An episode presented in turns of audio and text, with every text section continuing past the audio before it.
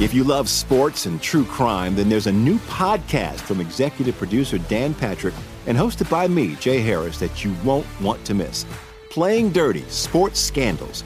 Each week, I'm squeezing the juiciest details from some of the biggest sports scandals ever.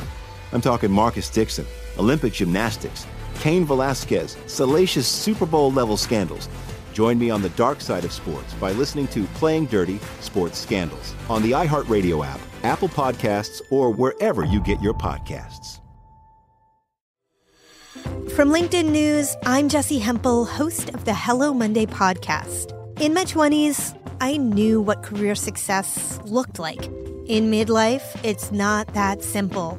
Work is changing, we are changing, and there's no guidebook for how to make sense of it. Start your week with the Hello Monday podcast. Listen to Hello Monday on the iHeartRadio app, Apple Podcasts, or wherever you get your podcasts. I'm Hannah Storm, and my new podcast, NBA DNA with Hannah Storm, chronicles my 6 decades in professional basketball, from growing up in the sport to becoming one of sports TV's first female broadcasters. Join me as I dig deep into the game's history, unearth some wild stories, and talk to my friends from the world of basketball, from Dr. J to Charles Barkley. It's been a wild ride, and now I get to take you with me. Listen to NBA DNA with Hannah Storm on the iHeartRadio app, Apple Podcasts, or wherever you get your podcasts.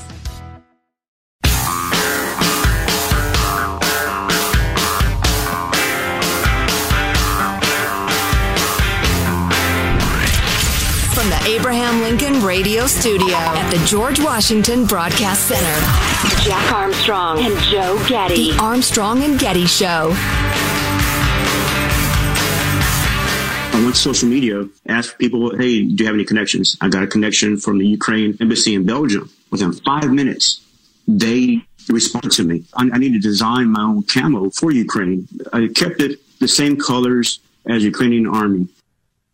So that is a veteran, a United States veteran, who decided to design and manufacture camo gear for Ukrainian soldiers, pitching in any way he can. Awesome. Next segment, we'll maybe get back to Ukraine, because we need to discuss this whole, Poland can't give planes through us. It's for a while yesterday, it looked like the Ukrainians were going to get a whole bunch more planes, and it got shut down later in the day, which seems to be over a very thin technicality. I don't know. Maybe it makes sense. If you haven't heard about it, stay tuned. No, I'm on your side of it so far, but let's discuss that coming up. All sorts of interesting updates on the Ukrainian situation, whether specifically there on the ground or globally, what have you. Stay with us.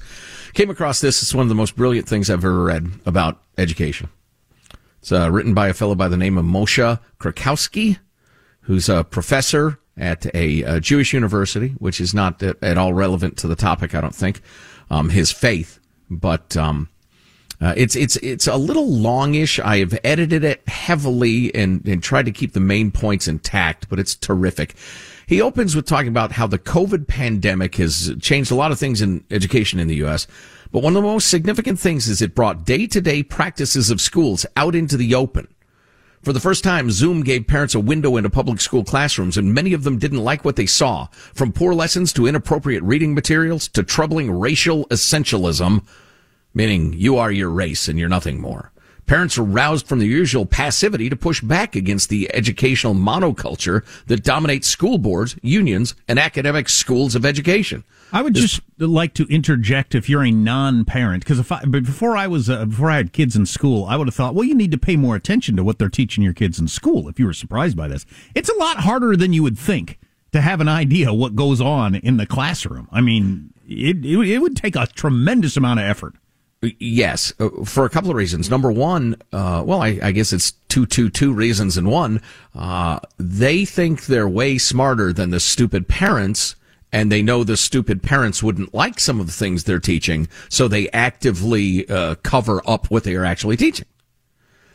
Plunging ahead, this pushback is taking the forms from ill-advised and authoritarian anti-CRT laws, so this guy's taking a balanced view of it, to reasonable transparency laws, and from Twitter campaigns to parent protests at school boards. Parents want schools open. They want to know what their kids are being taught.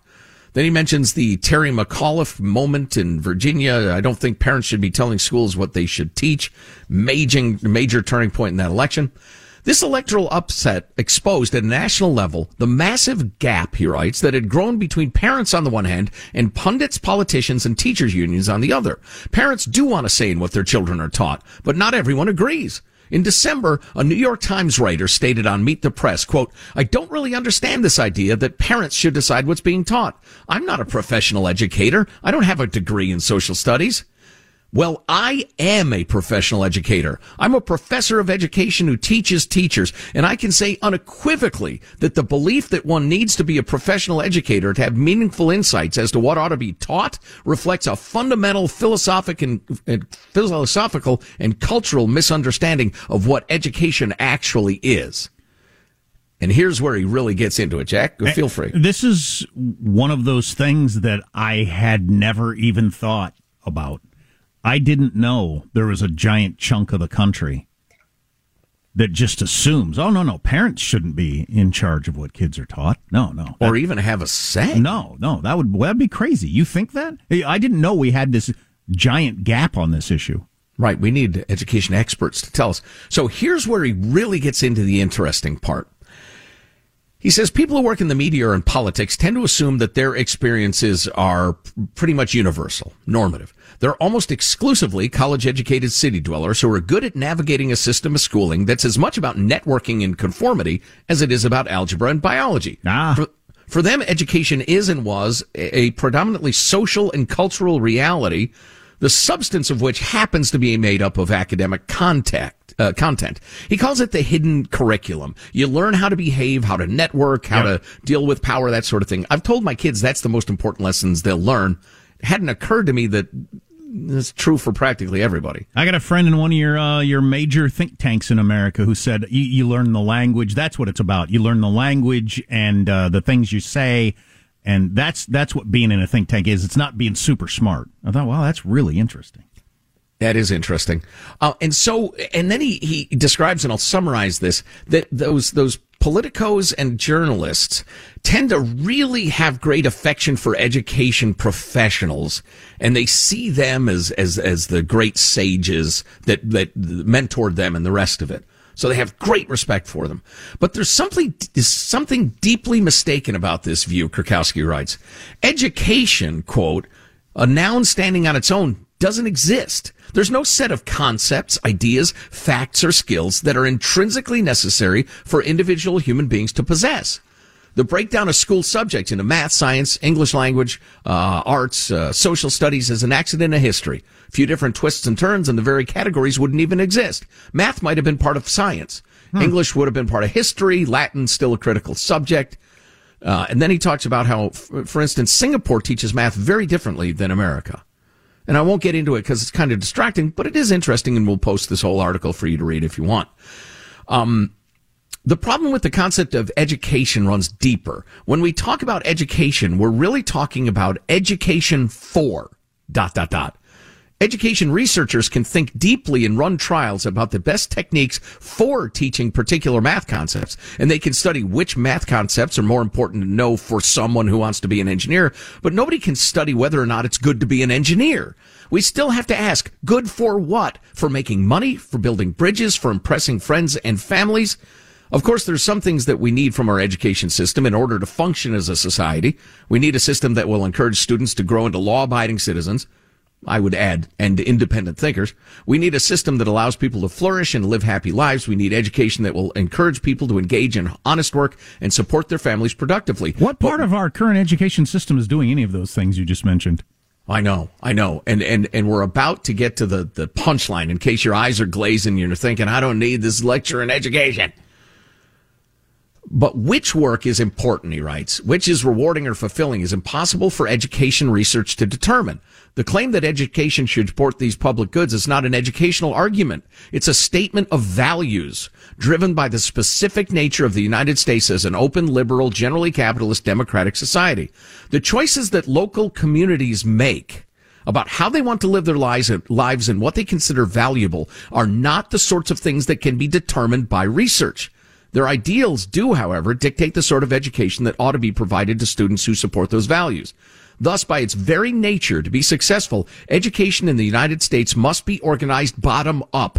We can't organize education until we know the model of life we're educating for. And Americans of all stripes are going to have very different ideas about what life ought to look like. That's a reason why America's never completely centralized educational systems like the Europeans. Pundits and politicians who don't think parents should have a say in what children are taught are actually attempting to prescribe in a homogenized, top-down way a model of life that works for them. Obviously. I'll tell you what the plan is for most suburban schools that I'm aware of. Everything is through the lens of we're getting you ready for college, because of course you're going to college. Well, that assumption alone is a problem.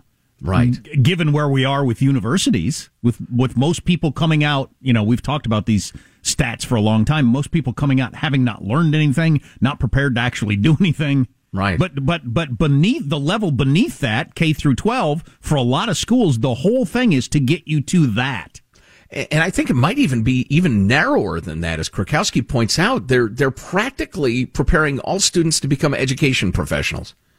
Because that's what they are and that's what they understand, or journalists.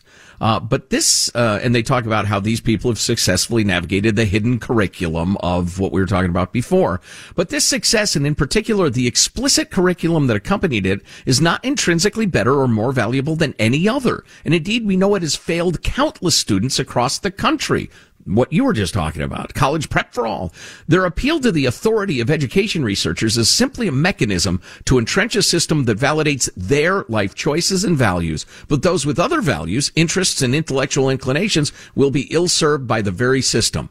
This is not specifically an anti-critical race theory argument, he writes. CRT happens to represent the present values of a small segment of mostly upper-class urban elites, but any set of values, when uniformly imposed top-down, will harm children in communities who see the world very differently. The trick these policymakers play is to pretend that their concept of education is not just one choice among many, but is the default baseline from which anything else is a deviation. One more little bit.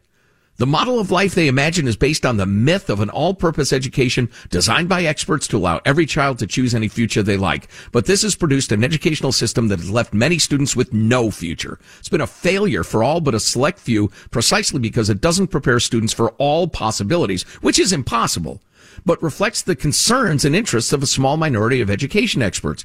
The idea that these experts, and only those experts, can opine on what to teach and how to teach is self-serving. Parents sense this and respond accordingly. Final thought. It's not clear whether this new parental awareness will translate into any sort of meaningful reform of the public school system, but regardless of the degree of systemic change, one thing is clear. Parents are now paying attention, and quite reasonably, they have strong views on what they want their children to learn. As one of the professional educators who supposedly has legitimate insight in the appropriate workings of education, I couldn't be happier to see parents take the reins. Education is an expression of culture and values, not just a series of facts, and values belong to parents and their communities. As a researcher, I can answer education questions on all sorts of topics, from curriculum design to memory and retention, but please don't ask me what to teach. Brilliant. Yeah, that's good stuff. Brilliant. As a guy with a sixth grader and a fourth grader, I might have to reread that myself and try to put it into practice of what direction or want my kids to go or what I want them to learn. Yeah, I'd almost like to see him. Well, maybe I should do it. Just summarize it into a page, one page, because unless you're in a college class, for instance, and you're outlining chapters and studying for a test and whatever, that's a lot of ideas. But the idea that education should reflect the options kids have and the specific options of their world and not the world of the educational elite is so important, and I'm so glad I read it. We've got it posted at armstrongandgetty.com under hot links. We'll make sure it's prominent and easy to find for you. So are we giving planes to the Ukrainians or not? That's what Zelensky's begging for, among other things. That's what they need. What is the holdup? Well, for a while yesterday, it looked like Poland was going to give them play. Well, we'll explain that to you coming up and see if it makes sense to you. Armstrong and Getty.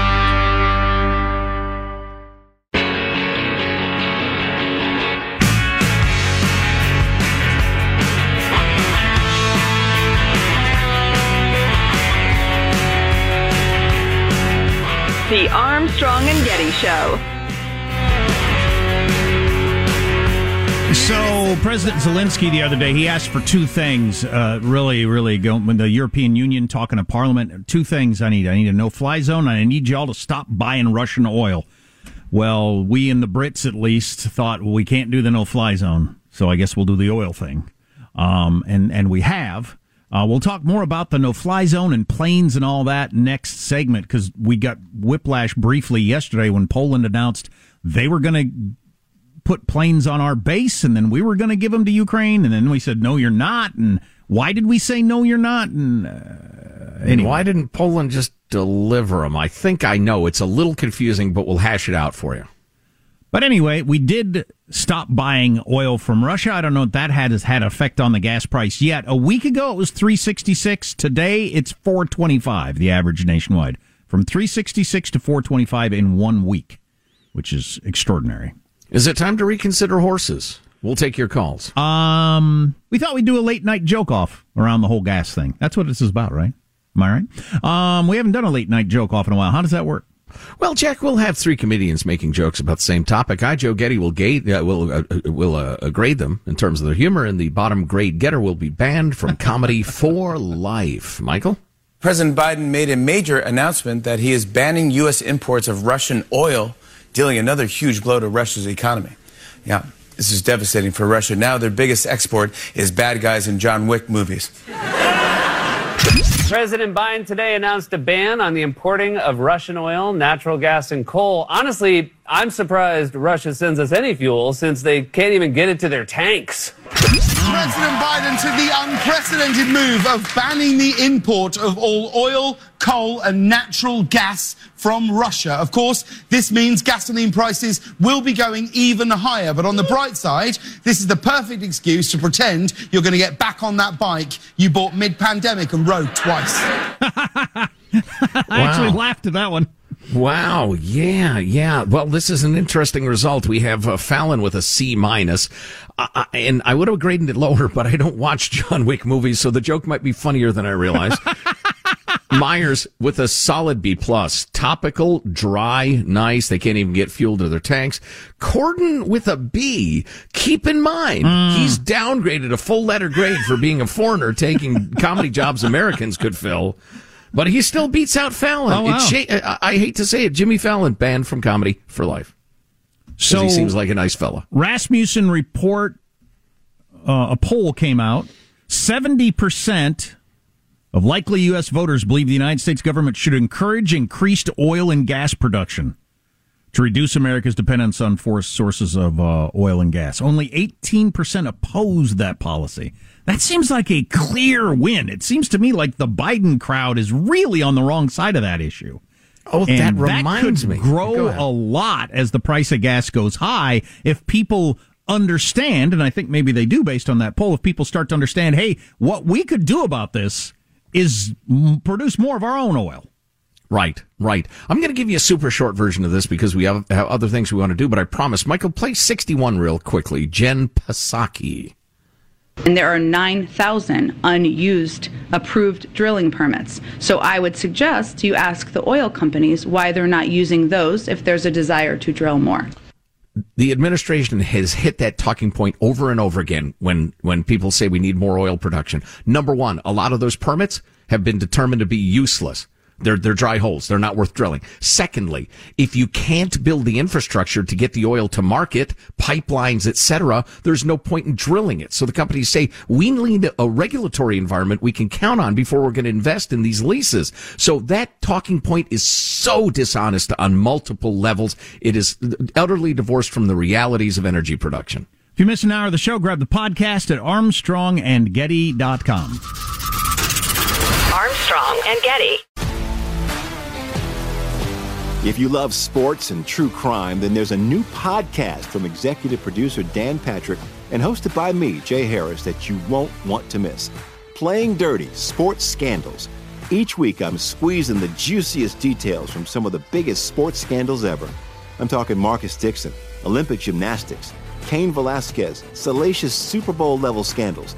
Join me on the dark side of sports by listening to Playing Dirty: Sports Scandals on the iHeartRadio app, Apple Podcasts, or wherever you get your podcasts. From LinkedIn News, I'm Jesse Hempel, host of the Hello Monday podcast.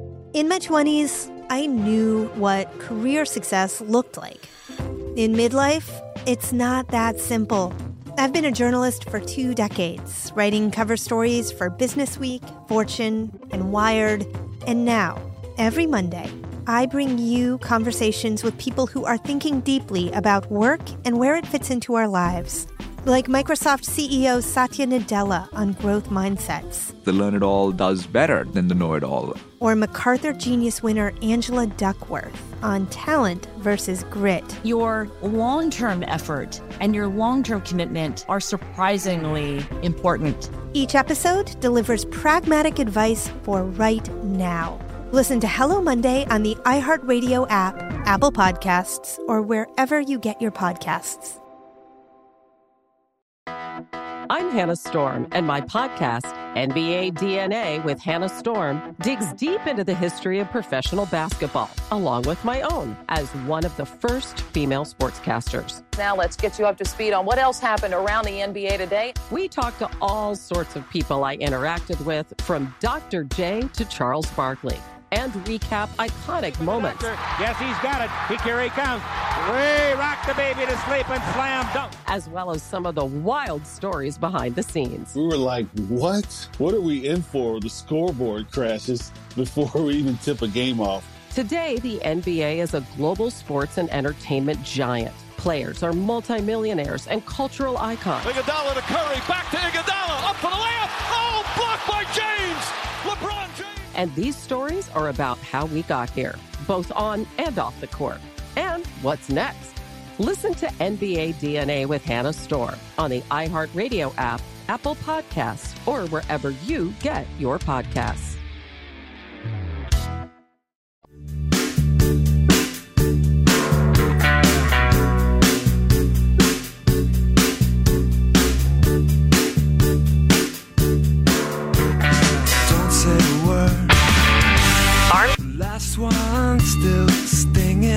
We've just received a statement from Pentagon Press Secretary John Kirby in which he said the prospect of fighter jets at the disposal of the government of the United States of America departing from a U.S. NATO base in Germany to fly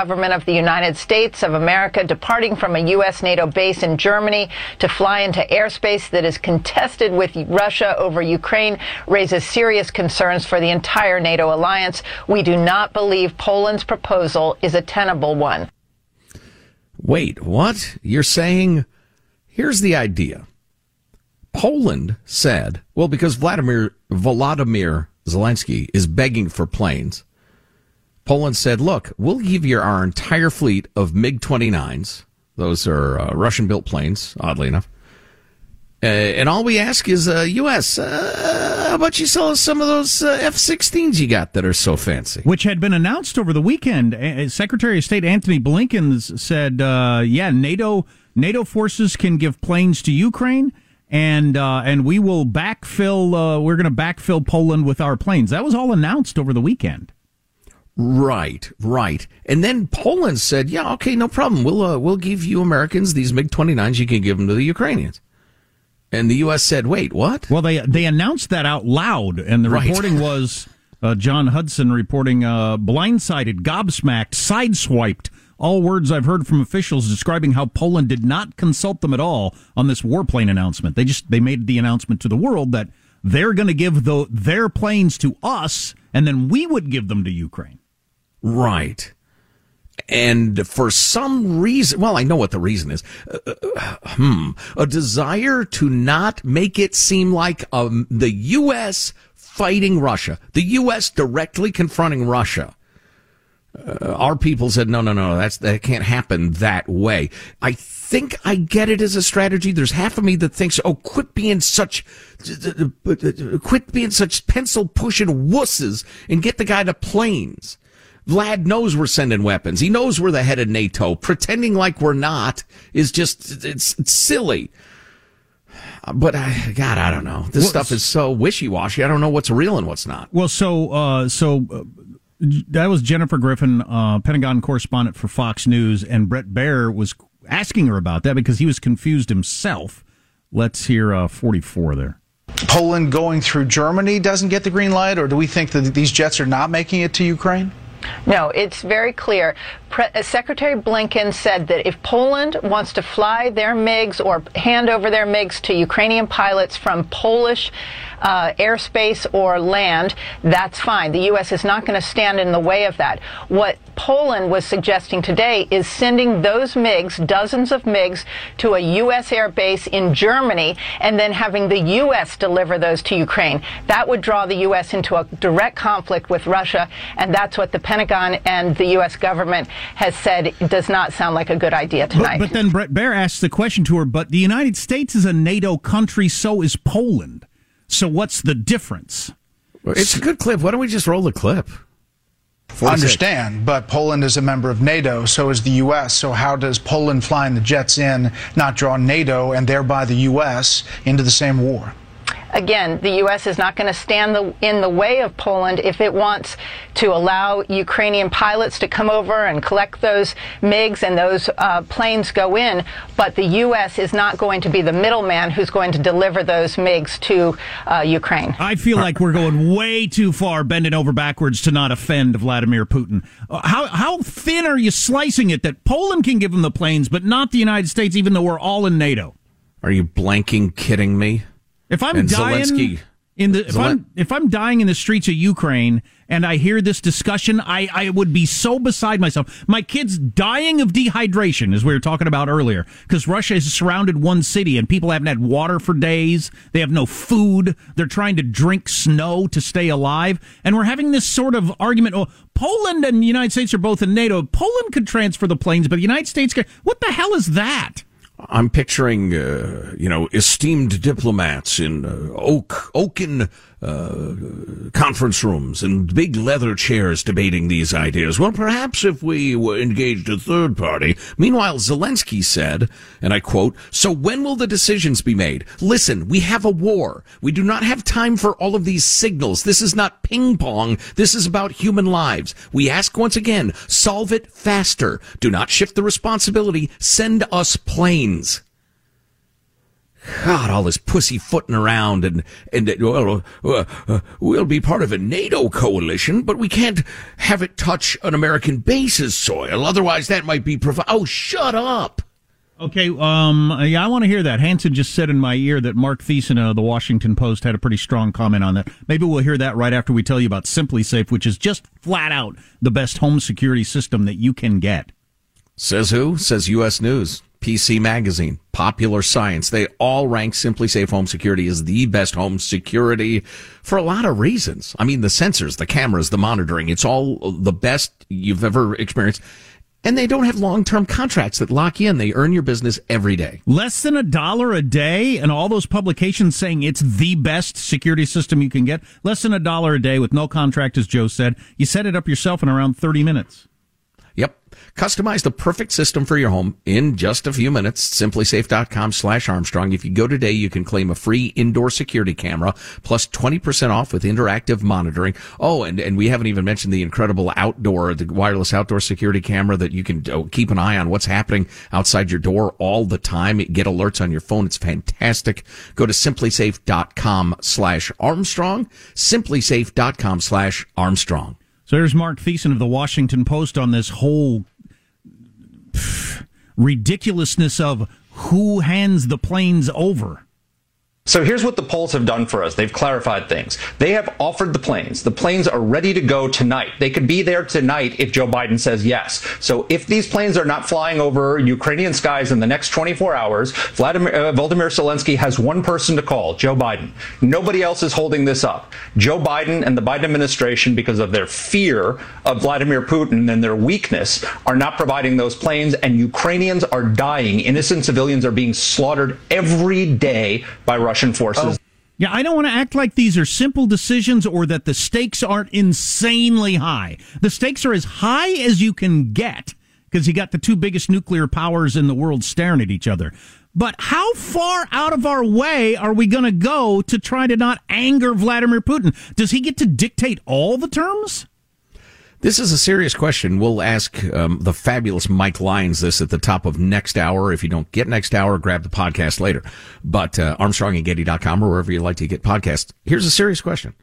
We are openly supplying the Ukrainians with anti-aircraft missiles, with anti-tank missiles, with rifles, automatic weaponry of every sort, of, and astounding amounts of ammunition. We are openly doing that. Everybody knows we are.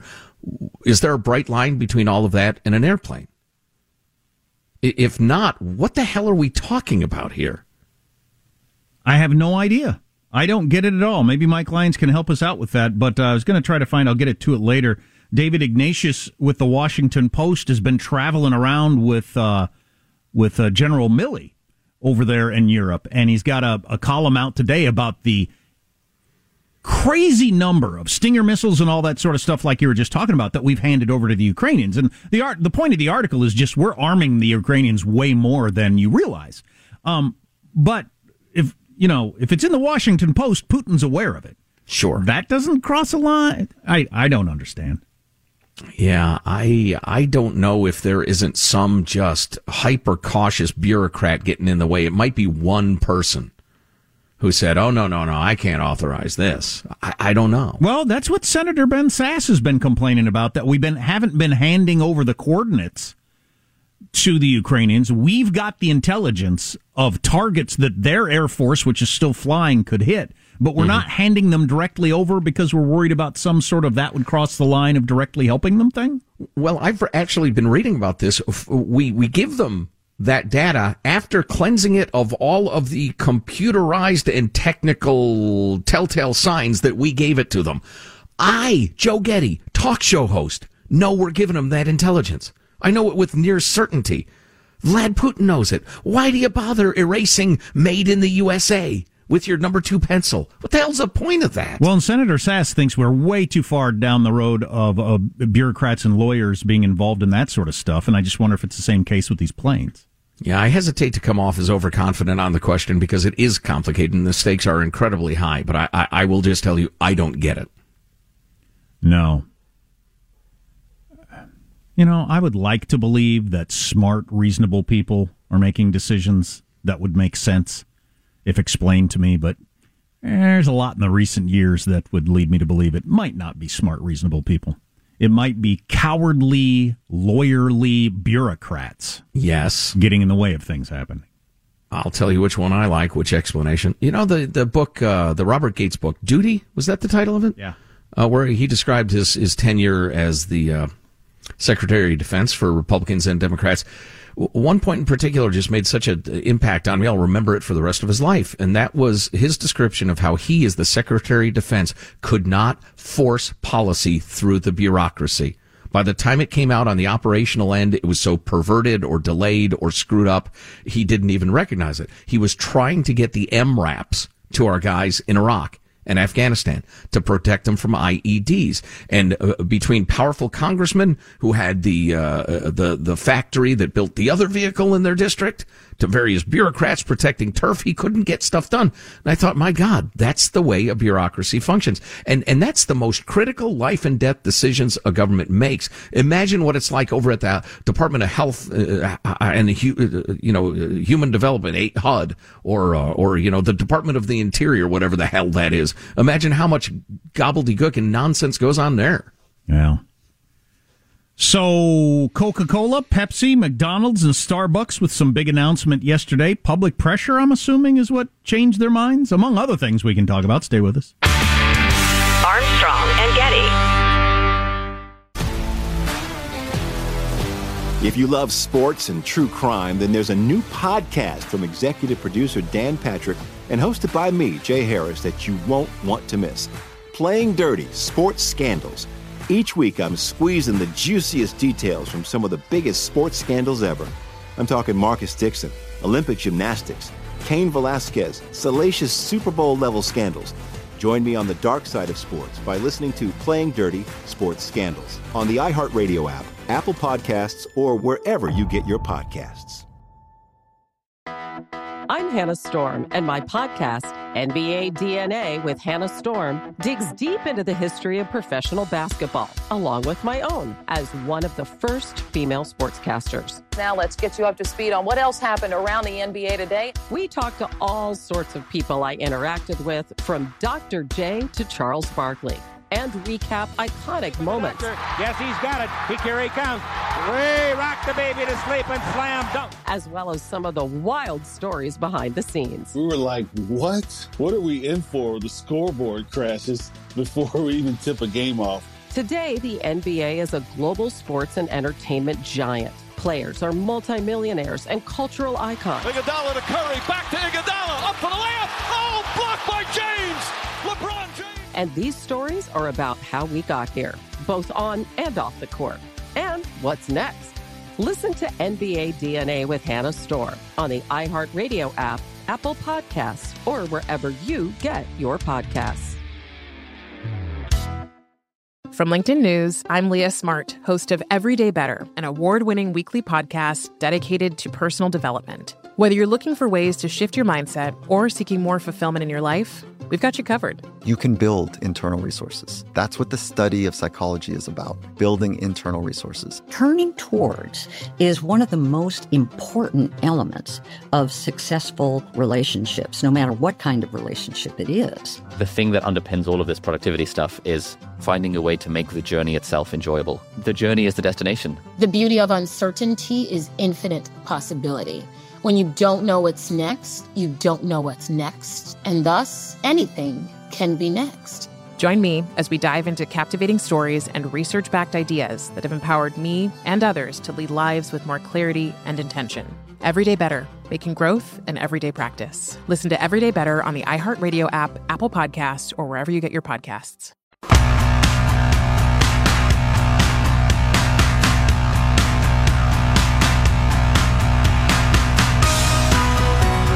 The Armstrong and Getty Show. Because I told him I didn't want to get a certain vehicle because of the amount of gas I would have to spend. It cost like $80 to fill it up. And he said, then you said, when it gets to half, then you put $20, you bring it back to full. Yeah. But if I keep doing, I would have to stop my office and still spend $80. No, you wouldn't. Why? You're complaining about when it gets to zero, you spend $80, right? When it gets to half, you put 20. Then when it get back to half, you put 20. Yeah, but I keep stopping, putting 20 in, and it'll equal 80, the same amount of gas. I'm driving the same amount of gas. The average human stops once a week for gas, right? With you, you only work here twice. You would probably have to stop maybe once every 2 weeks. Don't even try it. Well, I think so. That's Shaquille O'Neal and Kenny Smith arguing on that. Goes on for another 60 seconds at least. Oh, really? So I think Shaq was, I think maybe not, but getting to the point that I always make. Look, there are three numbers. Just do this yourself, please, because I know people myself. I had this conversation yesterday with somebody. Price of gas and your mileage. That's what everybody focuses on. There's a third number. How many miles do you drive? I was talking to somebody yesterday. I know for a fact you drive like 20 miles a week. Gas could go to $15 a gallon. It's going to have almost no effect on you, given how much you drive. Any talk of, well, I'm going to have to start walking or riding a bike or get a new car, that's all crazy talk. If you drive a lot of miles, it makes a difference, obviously. Sure. But if all you do is drop your kid off at school, your SUV ain't hurting you hardly anything. Do the math. Actually sit down and do the math. I think that was Shaq's point, but I don't know. To quote Jack Nicholson's Joker in the Batman movie of years ago, why so serious? Shaq was doing what Shaq does best, defending a ridiculous premise to an increasingly frustrated coworker. Which is why they all make so much money on that show. There's a million shows like that, and nobody watches them. But that one, they all make gazillions of dollars. That is so funny. Because they have conversations like that. You just stop and when it's half full and put $20 in. Then I'd have to stop more often. No, you wouldn't. Oh, that's beautiful. Oh, that is fantastic. So, corporations going to war with Russia, completely separate from the government, is an interesting thing. Coca-Cola was holding out and got murdered on social media over the weekend, and they probably react to it in an outsized way the hashtag boycott Coca-Cola and all that stuff that was so popular. And it was announced yesterday, Coca-Cola, along with Pepsi, McDonald's, and Starbucks, who don't want hashtags of their own, have suspended business in Russia. Meanwhile, Burger King, which is too comfortable with totalitarian rule, obviously they're continues to do business. They're into autocracies. It's right there in the name. Right. Pepsi has sold products in Russia for more than 6 decades. Wow. Which obviously, if you know anything about history, includes a lot of the Soviet Union. Even when the company had to trade its soda concentrate for vodka in warships. McDonald's opens its first location behind the Iron Curtain in Moscow before the Soviet Union collapsed. So they could do business with the Soviet Union in the Soviet Union. But public pressure is an interesting thing, and companies way overreact to hashtags. We all know that. So they're stopping, at least for now. I don't particularly care if McDonald's sells cheap hamburgers to Russians. I don't think it has any significance to this thing. I call them freedom fries. Symbolically, I guess I kind of like it, but I mean, it's not like Putin is now going to go hungry or anything like that. I guess it matters. It's a gesture. If it hurts their economy, then I'm for it.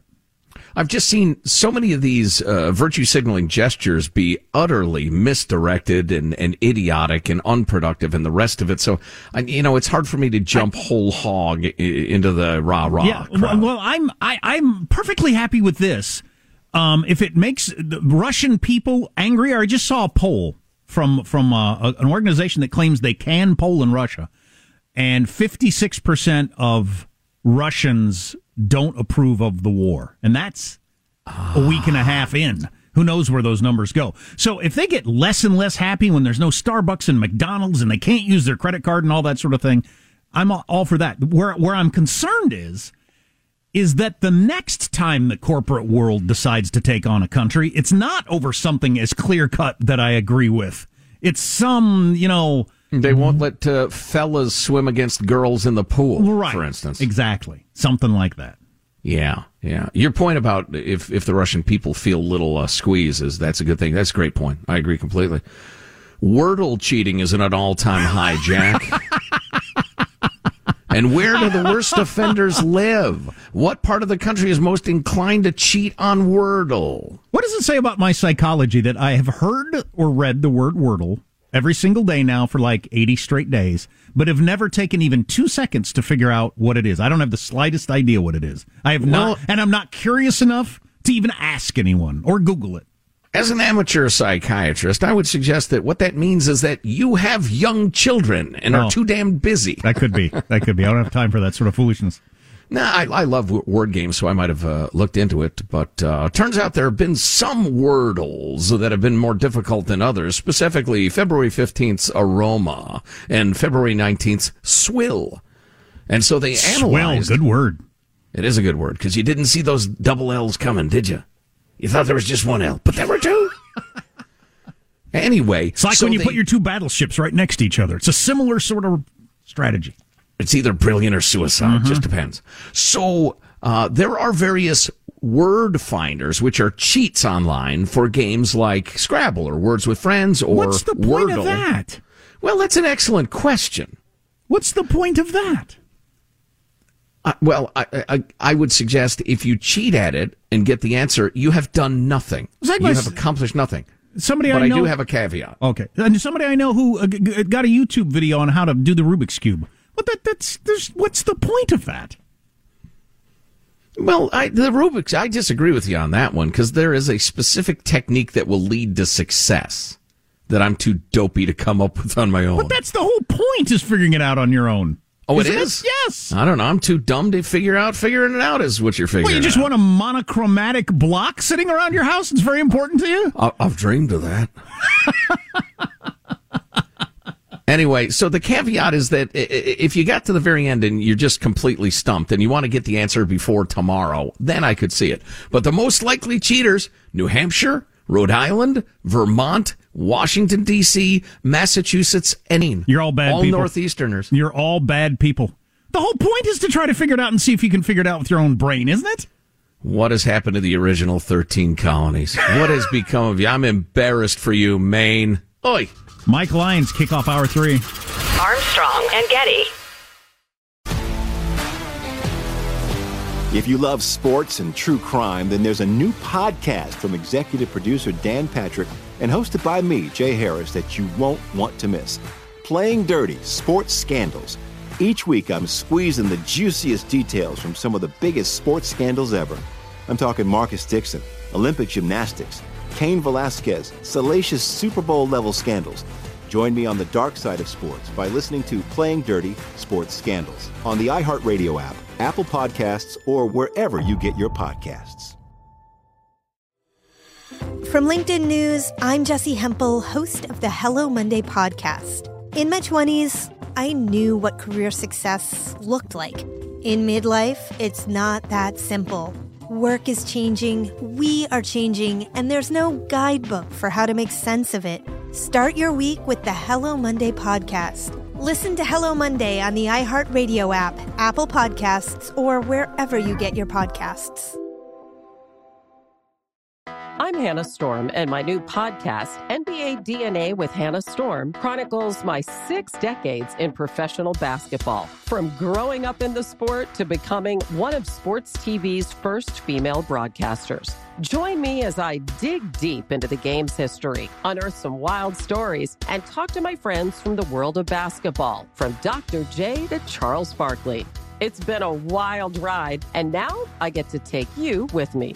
Listen to NBA DNA with Hannah Storm on the iHeartRadio app, Apple Podcasts, or wherever you get your podcasts.